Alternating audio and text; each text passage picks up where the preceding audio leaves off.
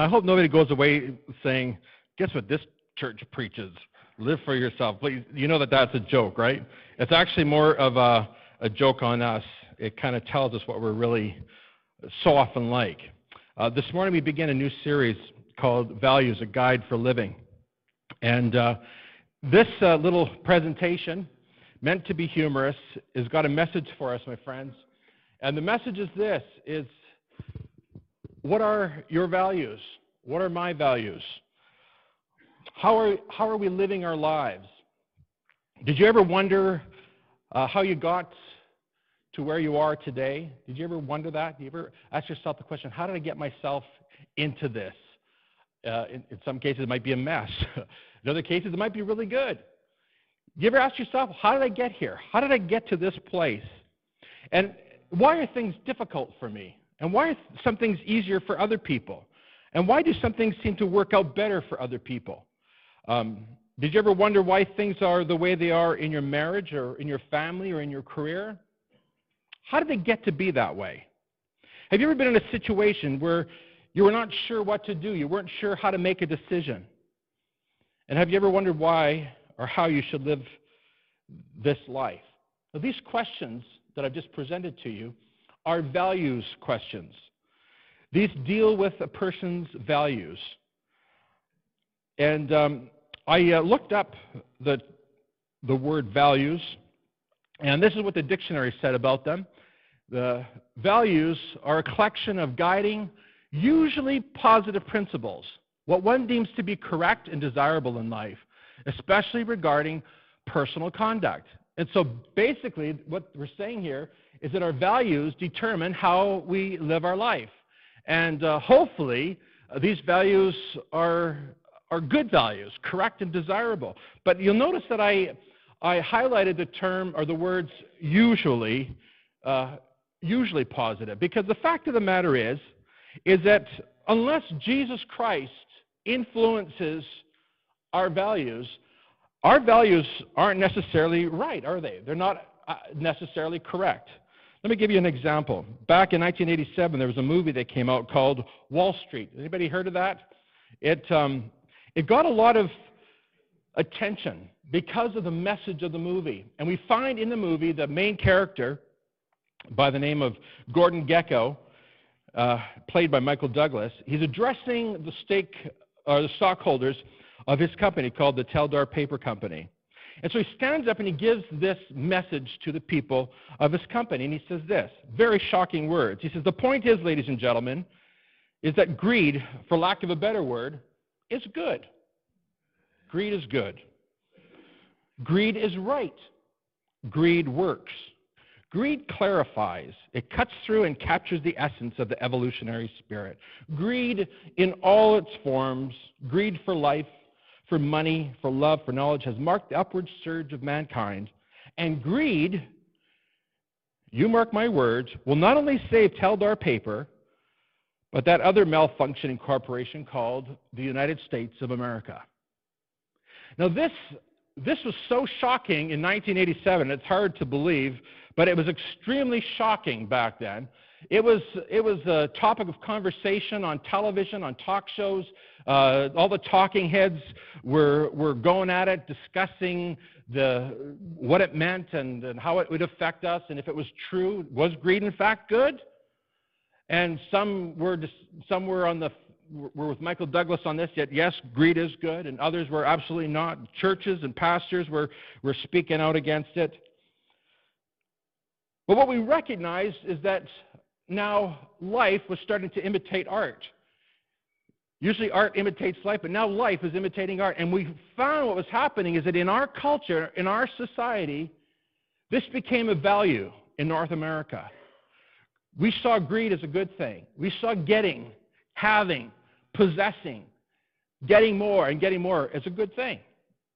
And we somehow talked ourselves into believing that it was, it was totally logical, it made sense, and it was good for us. And of course, fast forward 30 years, and what do we discover? We discover a country. Uh, we discover a continent in, in financial and moral discord, in financial and moral declension beyond anything that we could have ever imagined. Who would have believed that it would get this bad? Well, my friends, here's the thing. Here's the thing. Your values always determine your action. Your values always determine where you end up in life. And so here it is. Look at point number two here. Integral to every culture, these values that are integral to every culture generate a behavior. So, in other words, you will end up doing whatever you believe in. Does this make sense? Whatever your values are will determine what you do and how you live your life. So, where you are now, you did not get there by accident. It was either you or somebody else in your life that had certain values that brought you to the place that you are. Here's what else the dictionary said about values Values answers the question of why people do what they do. So here's the thing. You could say, uh, if I ask somebody here, do you believe in feeding the poor? You say, oh, yes, yes, yes, Pastor. I believe in feeding the poor. That's my value. My next question is this When's the last time you went to feed the poor? And if you said, well, I haven't actually done it, but I believe in it, then I have to say, well, it's really, you really don't believe in it. It really isn't one of your values. Because the fact of the matter is, is that you always do what you believe in. You always will do what you value. Your values always determine the outcome of your life. So here's the fourth thing that we learn from the dictionary about values. Values creates expectations and predictability, without which a culture would disintegrate and its members would lose their personal identity and sense of worth. Now here's the thing.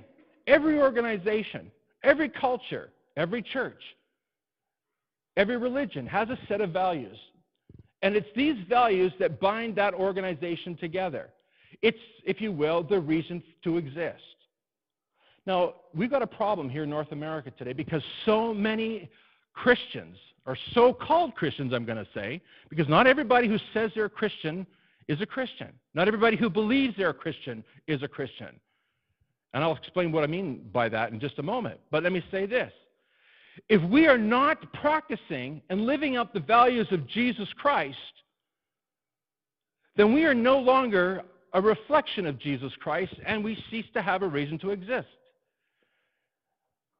We were in Banff this past week and I saw advertised, I won't tell you which church it was, but advertised on the sign outside of the church was Wednesday night is movie night. Now think about that for a moment. And one block over is the cinema that's got not just a movie, but four movies. And they're current and they're new. So I could go to this church and go see an old movie, or I can go one block over. I can take my pick of any, any movie that's just fresh out off the presses. Now you'd say, um, what, what are you driving at here, Pastor? Well, just simply this. That movie house knows what its job is. It wants to produce and put out brand new movies so that its customers will always get what they're looking for. Let's move to the church now. What is it driving at?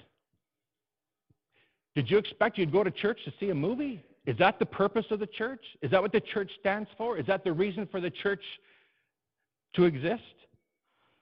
And of course, you know the answer to that rhetorical question. The answer is no, that's not what it's there for. And yet, my friends, here's the thing is that most of us don't recognize it. We don't understand this because we don't really understand what our values are. So for the next five weeks, including this would be six weeks, uh, uh, including today, we're going to talk about what your values, what my values need to be as Christians. What is it that we believe in? What is it that we stand for? What are, what are the guiding principles that guide our life? And the fact of the matter is, friends, is that if we lose our values, if we lose the distinctives that make us who we are, then we will cease to exist as a church. We will cease to exist as a force of light in North America. And guess what's happening? That's happening. We're ceasing to have an impact on our society and our culture. Guess why? Because Christians have adopted the values of this world, so there's almost virtually no difference between a believer and an unbeliever. Do you hear what I'm saying today? This is serious stuff. Can I ask you the question this morning? Are you, with the people that you work with, the people in your family, the people you live with, the people in your community, would they, would they, would they say that you are a believer? Or would they say, I'm not sure? It's amazing to me that people who are in the world who don't know Christ and who don't make a profession of Christ seem to have a better understanding of what it means to be a Christ follower than Christians do. Has anybody noticed that? They'll sit back and say, he calls himself a Christian, yeah. Did you see the way she's talking? She calls herself a Christian. We got a problem here. So the very first value that I want to discuss this morning is this is that you and I need to be like Jesus. That has got to be your value. That has got to be my value. That's got to be the guiding principle. The very first at the top of the list is to be like Jesus. The difference between a believer and an unbeliever is seen in the decisions he or she makes and the desires that he or she has. Do you get that? That's, that's what marks the difference between a believer and an unbeliever. That's how we know the difference. So I want to talk about that this morning. First of all, your decisions, our decisions. The average adult in the USA and in Canada makes a very large number of decisions every day. Can anybody guess how many decisions you make every day? Anybody? Just yell it out. How much? Hundreds. Thousands. Anybody else? 2,000. Eh, do I hear three? Three. Do I hear four? This is un- unbelievable. Uh, scientists have determined that, that the average human being in North America makes at least 35,000 decisions every day. 35,000 decisions every Some of them are, are moral decisions and some of them aren't. For instance, uh, should I shop at Sobeys or should I shop at Safeway? How many know that that's not a moral decision? Or should I shop, shop at Superstore? That's a moral decision for me. or should I shop at Costco? Actually, that's a moral decision too, because when you go to Costco, you can't help buying something.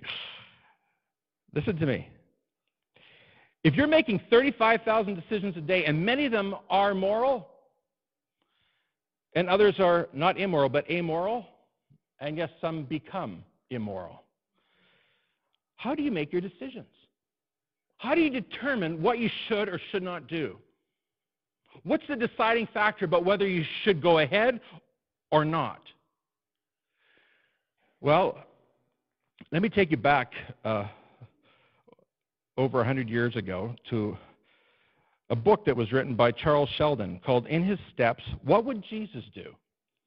It's a best selling book. It's uh, the 39th best selling book of all time with over 30 million copies sold. Is a Christian book, over 30 million copies sold. And the, the, uh, the book begins like this A beggar appears in church one Sunday morning, and um, asking for a little bit of food, asking for help, whatever. And uh, every, you know, everybody's, mm, you know, uh, doesn't look presentable. He didn't wear his tie or his suit jacket. I mean, what's he doing here? Who, does he really believe he's got a right to be in church dressed like that and smelling like that? At the end of the service, this beggar comes forward, limps forward, stands in front of the congregation, and he confronts the congregation. And he says, I'm not complaining, I'm just stating facts. He tells them about their, compa- their lack of compassion.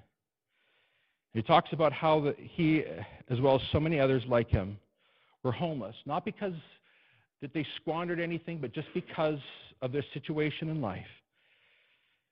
And he said, he asked a very simple question Where is the Spirit of Christ? And at right after his little speech,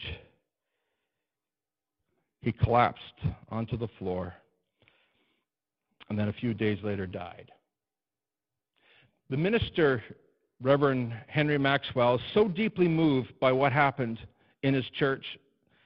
He challenges his congregation.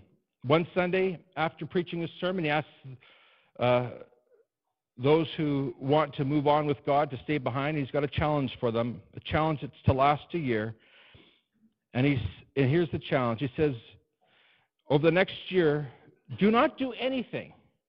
Do not do anything without first asking the question, what would Jesus do? And it's from this book, written over 100 years ago, that we get the WWJD. You know that. You've, you've seen there's it's on T-shirts, it's on bumper stickers, it's on wrists, on on it's it's everywhere. It's it's around the neck. We've got this thing plastered everywhere. WWJD, and now it's it's even gone further. It's uh, uh, it's it, it, the, the, secular media has got a hold of it, and, and the question now is, uh, you might remember this back about a year ago. It was, what would Jesus drive? Anybody remember that? Uh, should should Christians drive SUVs or not? Dad. Uh, no, I'm just joking there, Pa. that was the question. What would Jesus do? And um, it began a revolution. What would Jesus do? We, we read in the book about how the church now is transformed because they are starting to make decisions based on what they believe Jesus would do. And families are being transformed because the people in their families are asking themselves a question how would Jesus react? And how would Jesus treat each other? And marriages are transformed. And and beyond that, uh, the community is transformed. And, and in the book, the, the, uh, the bars are closed down. I mean, I'd love to see the Brooklands closed down. Anybody say amen to that? And how about the one beside it? That'd be great. It'd be great to see these places closed down. I wonder what would happen if Christians took seriously this challenge to make a, every decision based on what Jesus would do. Now, here's the, here's the problem is that you and I may have, a, have this idea of what Jesus was like and what Jesus would do, but the point is this you don't know unless you have a walk with Him. And this is why I tell you almost on a weekly basis you've got to read your Bible. You've got to get to know Jesus through His Word. It's the only way that you can do what Jesus would do. You've got to know him. And by the way, next week, guess what I'm talking about? Walking with Jesus. I'm going to tell you what it means to walk with Jesus. This has got to be your value. This has got to be the thing that drives you. This is what's got to be what determines how you live your life. And so the very first step that we need to take here is asking ourselves a question Am I being like Jesus? Being like Jesus is the first value of every believer. Asking yourself, what would Jesus do? Verse 22. Let's, let's, let's read these, these verses here. And this, by the way, are the, this is the scripture passage that actually drives the premise of this book. And if you have not read this book yet, even though it was written over 100 years ago, it's as, it's as exciting as thrilling, as enriching, as inspiring today as it was 104 years ago. I read this book as a t- young 20 year old, and it absolutely transformed the way I saw my life as a believer. I challenge you to read this book. And this is the verse, these are the verses that drive the plot. And if you would read this with me, I'd appreciate it. To this you were called. Are you with me on this? To this you were called because Christ suffered for you leaving you an example that you should follow in his steps. He committed no sin, and no deceit was found in his mouth. Here, my friends, listen to this. The Bible is clear about this. This is not an option for those of you who call yourself believers. If you call yourself a Christian, you're going to ask yourself the question, what would Jesus do? You're called to do this. This is how you're called to live. This is not an option. You're called to live like this because Jesus left an example for you. Now, listen to me. In John chapter 1, verse 14, what does it say? The Bible says that Jesus came from the Father, came from heaven, and, and, and came to dwell amongst us. John, John chapter 1, verse 14. Now, in the Greek, it, you know what it literally says? And I like this because um, uh, it, I can relate to this in John chapter 1, 14, in, in the Greek it says, Jesus came and he pitched his tent among us. Isn't that good? He came specifically to dwell amongst us. Why did he do that? He did that so that he could teach you, and not just teach you, but show you how to live in this life. And so your, your calling, your value, and now your goal is to be like Jesus, to do what Jesus would do. And so, husbands and wives, I'm going to challenge you this week to, to challenge each other on what would Jesus do. And parents, challenge your, parent, your, your children, and children, challenge your parents, asking yourself the question, what would Jesus do? Nicholas, uh, back last year, went golfing with, uh, with one of his grandpas. And, um, and after going golfing, he really enjoyed it. He did a good job. In fact, he did maybe a bit better than, than average.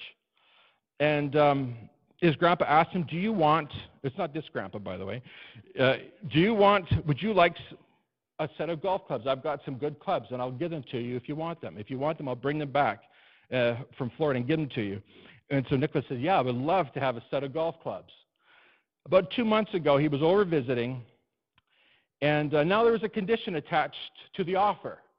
And the offer was, Would you like these golf clubs? Yes, I would. I still want them. Yes, I still would like to have the golf clubs. Okay, but do you promise that you will use them every week? Do you promise that you'll go golfing on a regular basis? Do you promise that you will get good use out of them? And now Nicholas is faced with a dilemma. Because he can either tell his grandpa what his grandpa wants to hear, or he can tell his grandpa what the reality is. And he had to say, Well, I can't, I can't promise that. And so, because of that, Nick did not get his golf clubs. Now, that's not the end of the story. But here's the thing Nicholas, and I'll tell you the end of the story in just a moment. Nicholas had a decision to make. He was either going to do the right thing, he was going to tell the truth, he was not going to make a promise he could not keep because that would be lying. This is where your values come in, people. That would be lying. So he said, I can't promise that. And so he didn't get the golf clubs. Now, I was, I have to tell you, uh, any parents here? How do, you, how do you feel when your kids don't get what's promised to them? How do you feel? You forget your values, don't you? you're, you're angry. And I went and talked to, talked to my folks. I said, What was that about? You made a promise. Now you've got conditions attached to it. Well, he said he wasn't, he wasn't promising to play. And I said, Look, it, the kid is 14 years old. He does not drive. He hasn't got a driver's license. He, he won't sneak out with a car behind my back to go golfing. I don't have time to take him golfing every week. I, haven't, I can't do that. And so he answered truthfully. He, he did not tell you what you wanted to hear, he told you what the truth was. Now, I understand that, I mean, what they were looking for is some kind of a, an enthusiastic response from Nicholas saying, yeah, he'd do his best to golf till his hands bled, or whatever happens when you golf. but he didn't do that. He just simply told the truth. Now, when that, when that I believe, I believe with all my heart that God wanted to teach Nicholas a lesson, and that is to be truthful no matter what, no matter what the cost. And uh, the good news is that Nicholas did end up getting his golf clubs after it was, it was explained that he was just trying to do what Jesus would do. How do you make your decisions? Because if, the point is this if you're making decisions that, do, that don't have the influence of Jesus Christ on them, then, my friends, you are not living like a believer. Plain and simple as that. You're living like the world. Or as, as uh, Peter would put it, you're living like a pagan. That's, what, that's exactly what Peter said. Listen to what he says here. He says, Dear friends, I urge you as aliens, and this is for Christians, by the way. For people who don't know Christ, who've not put their faith in Christ, then you just listen along, but this doesn't apply to you. But this is for people who say, I am a believer, I'm a follower of Christ. 1 Peter chapter 2, verse 11. Dear friends, I urge you as aliens and strangers in the world to abstain from sinful desires, which war against your soul. Live such good lives among the pagans. Who are the pagans? People that don't know Christ, people who are, who are not Christians. Did you know that people who do not know Christ, that people who are not Christians are called pagans? That's what they are. That's what the Bible says. Live such good lives among the pagans that though they accuse you of doing wrong, they may see your good deeds and glorify God on the day He visits us. My friends, this is what this is the kind of life that God's calling us to. Now, I want to tell you this. Uh, corporations, big, big corporations understand how important values are. And there was a big fad in the 1990s, and, and uh, they're hiring uh, uh, uh, consultants to come in and lead uh, boards of directors on how to develop value statements for the company. And then the company would, would, would put the big, big list of values on the wall for everybody to see. And the values would be something like this uh, uh, We value honesty and integrity, and we value love and, and that sort of thing. You know, you get the point. Because the companies understood how important values are. And, um, and then the next thing was that every individual should come up with a value statement to say what, what it is that you value. And uh, Stephen Covey came up with uh, that. He su- suggested that every family, every couple, every marriage, every human being come up with a, a list of values that they could live by to determine how they would live their lives. And one, one fellow on the internet decided he was going to help by coming up with a list of values. Well, here it is. We've got 374 values here that you can choose from. And it starts with A, with the A's and ends with Z abundance, acceptance, accessibility, accomplishment, accuracy, achievement, acknowledgement, activeness, adaptability, adoration. I'm not going to go through 374, don't worry. But it ends with youthfulness and then zeal. I like those two last ones. Now, 374 values. Okay, so Pastor, which one should I like really zero in on? Well, here's the neat thing. Is that when you make your mind up that you really want to follow Jesus with all your heart, mind, soul, and strength, because by the way, that's what a Christian is, is someone who loves God with all their heart, soul, mind, and strength. Then guess what? All those values are lived out through your life when your number one desire is to be like Jesus, because Jesus is perfect. Did you hear that? Look at that next verse. Look what it says there. He himself bore our sins in his body on the tree so that we may die to sins and live for righteousness. That, my friends, is what the Christians, what Christians are called to live. By his wounds you have been healed, for you were like sheep going astray, but now you have returned to the shepherd and overseer of your souls. Your decisions need to be very simple. What would Jesus do? Your desires are similar. It needs to be this to be like Jesus.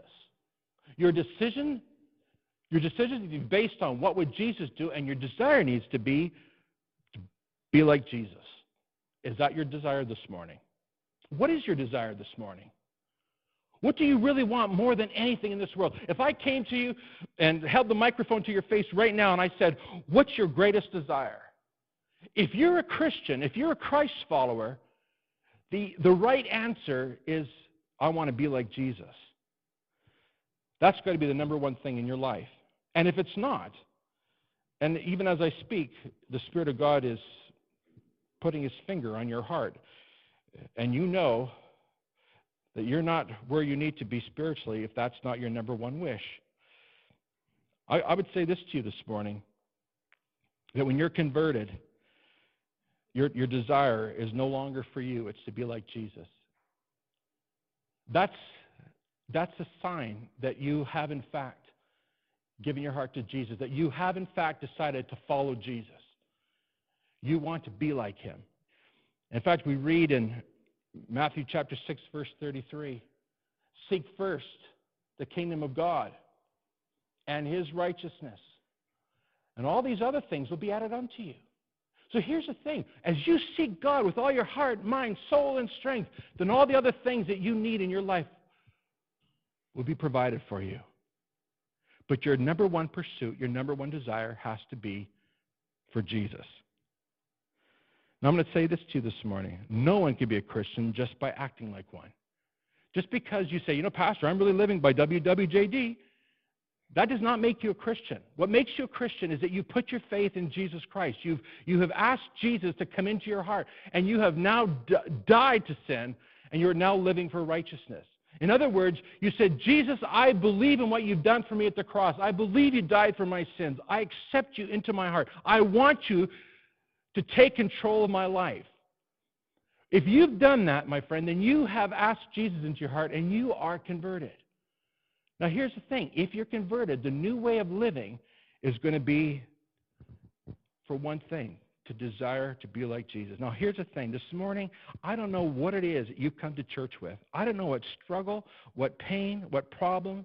I don't know what need you have. I don't know what struggle you have. I don't know what temptation you've had. I don't know what heartache. I don't, I don't know what's happening here. But I, I know this. I know this. God knows all about it. And God's got a word for you today, and it's this. You need to get on your knees and seek Jesus once again. You need to put him first in your life again because he's not been number one in your life. For those who put Jesus first in their life, for those who say, Jesus, I want to be like you, that's the most important thing in my life, those are the ones who begin to see their life come back together again. They're the ones that see that mess cleaned up. They're the ones that see that nightmare turned into joy. They're the ones that see the anguish turned into joy.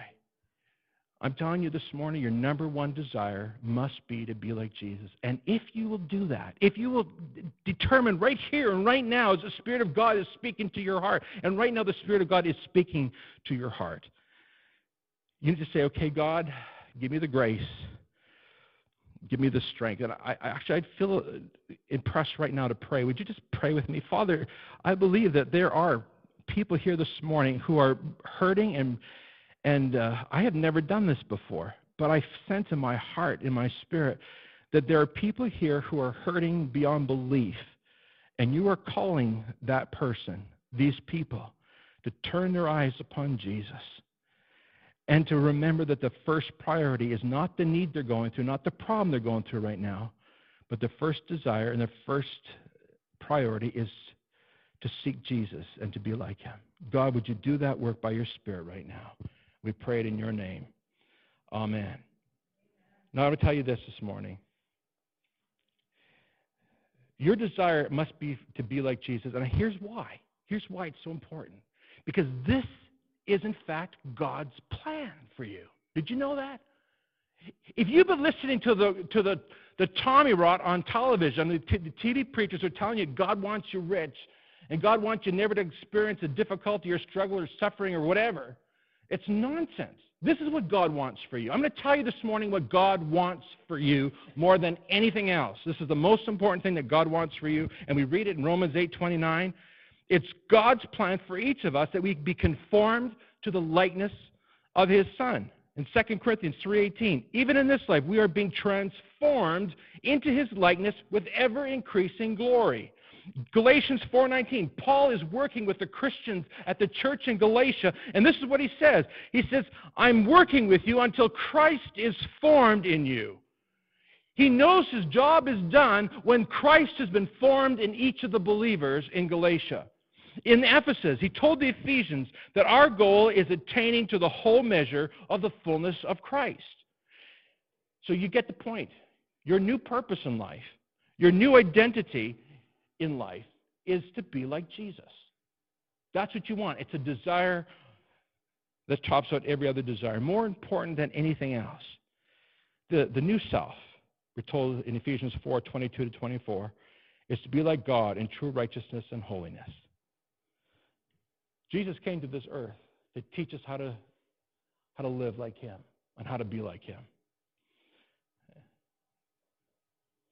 My friends, here's the amazing news is that we're not, we're not just hoping to be like him in the next life. We're already like him in this life. You thought you had to wait to get to heaven to be like him. It begins here and it begins now.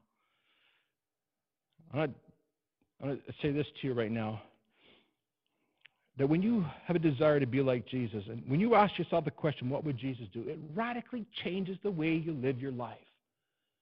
And if your life is not being radically changed, then, my friends, this is a great big red flag in your face, warning you that you're off track, warning you that you're probably not where you need to be, warning you that maybe you're not converted, or warning you that maybe you're backslidden. Listen to this. This is very shocking. The Apostle Paul is speaking to the Christians in Corinth. This is really shocking. This is what he says to them because there's problems in the church there. And he says uh, in, in 1 Corinthians 6, starting at verse 9, he says, Do you not know, do you not know that the wicked will not inherit the kingdom of God? Because there's some people who think that I, I came forward at a Billy Graham crusade and I said the sinner's prayer and I'm going to heaven. Ka-ching. And Paul says, oh, whoa, whoa, whoa, whoa, wait a minute, wait a minute. He says, don't you know that the wicked will not inherit the kingdom of God? He says, I don't care whether you said a sinner's prayer. I don't care if you even attend church every Sunday. I don't care if you even have, a, have eight or ten Bibles. The wicked will not inherit the kingdom of God, he says. And then listen to this. This, this is amazing. Paul says, don't be deceived, because there's many Christians in North America who are terribly deceived. He says this neither the sexually immoral, nor idolaters, idolaters being people who worship almost anything or anyone other than God. In other words, putting anything or anyone other than God first. Neither the sexually immoral, nor idolaters, nor adulterers, nor male prostitutes, nor homosexual offenders, nor thieves, nor the greedy, nor drunkards, nor slanderers, nor swindlers will inherit the kingdom of God. If this is what you are, then you are not inheriting the kingdom of God, my friends. You are not ready to see the Lord the Lord will pass you by. This is very serious. And then Paul goes on to say, after giving this list, he says, and that is what some of you were. You, this is what you were before you became a Christian. But you were washed. You were sanctified. Sanctified means set apart for God. You're made holy. Made, you belong to God now.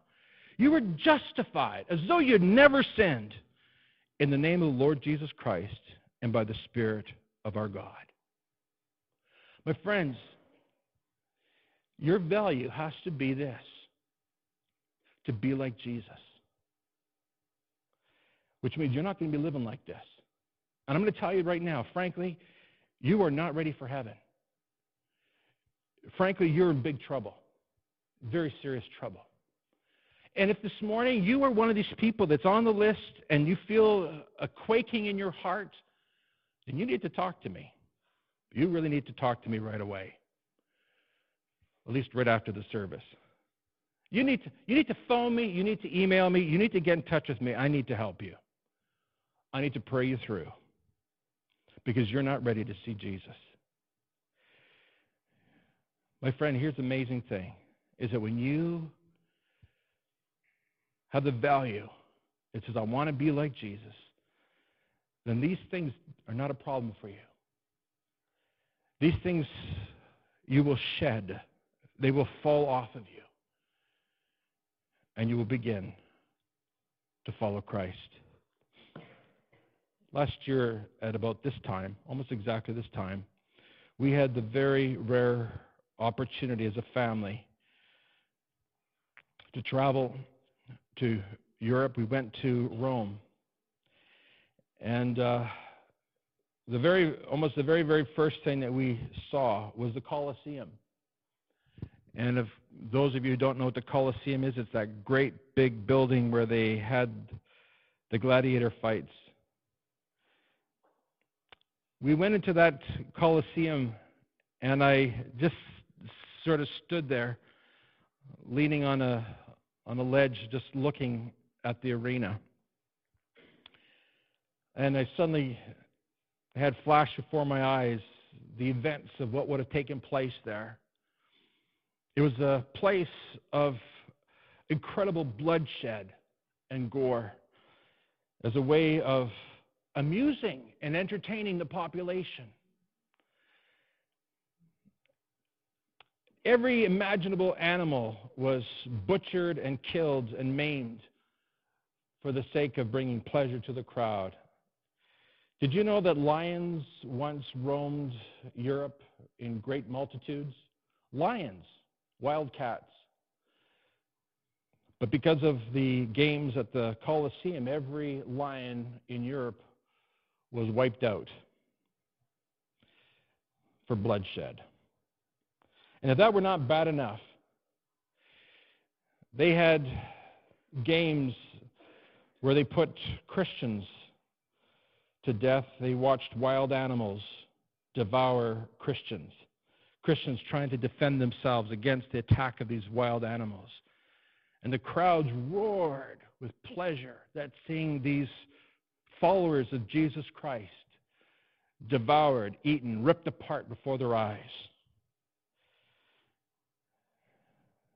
And to add to the pleasure, they decided what they would do is they would have what they called gladiators men condemned to die, dressed up like soldiers, given armor, given weapons of warfare, and they were to fight each other to the death. Obviously, whoever didn't die won. One day, this tiny little monk had reason to visit Rome. He left his monastery and uh, he heard the roar of the Colosseum. And you have to seek the Colosseum to recognize or to understand how impressive a building it is. And at that time the, in the world, that was the most impressive structure built by the hands of man. And Telemachus had to go and take a look. He comes into the Colosseum and he sees to his horror two men fighting each other and drawing blood. And he looks around and he hears and sees the pleasure and the roar of the crowd calling for blood and more blood. Telemachus is a devout Christian. And immediately what comes to his mind is what would Jesus do? What would Jesus do? His desire was to be like Jesus. And so what he did is something unheard of. He w- worked his way down from the upper bleachers down to the edge of the, of the arena. And he let himself over the edge. Tiny little man, quite a fall.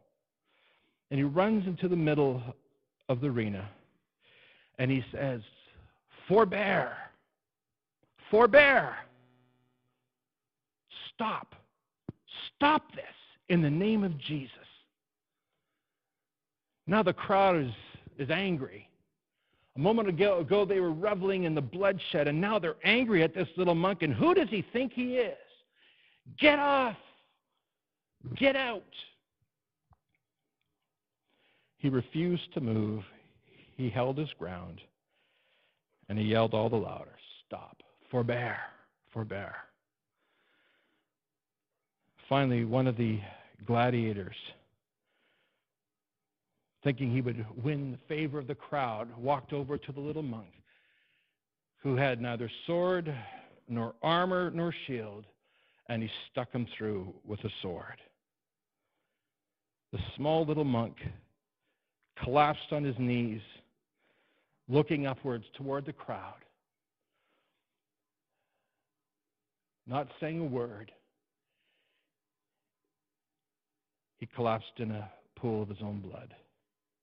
The crowd went silent. They'd never seen anything like this before. A man willing to sacrifice his own life for the sake of Christ. And at that moment,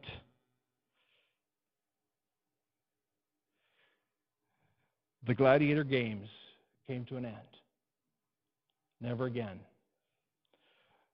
was blood shed in the Colosseum. Because one man was willing to say, I want to be like Jesus. What would Jesus do? My friends, I'm going to tell you something this morning. Far greater than getting the blessing and having what you want and getting what you want is giving your life to Christ so that your life counts for eternity. This, my friends, is authentic Christianity. What you're hearing this morning is authentic Christianity. It's the real thing. God's calling you to make your life count so that we might die to sins and live for righteousness. By his wounds you have been healed. For you were like sheep growing astray, but now you have returned to the shepherd and overseer of your souls. My friends, Jesus is calling you to something greater, something better than, than your experience and something better than you're living right now. He's calling you to be like him. Yes, Jesus said, if you want to be my disciple, you've got to take up your cross and follow me. Are you willing to do that? That's what it means to be a Christian. That's what it means to be a Christ follower. Will you say today, Jesus, give me the grace, give me the grace to make this the most important thing in my life, my most important value, to be like Jesus? Would you stand with me, please, as we pray?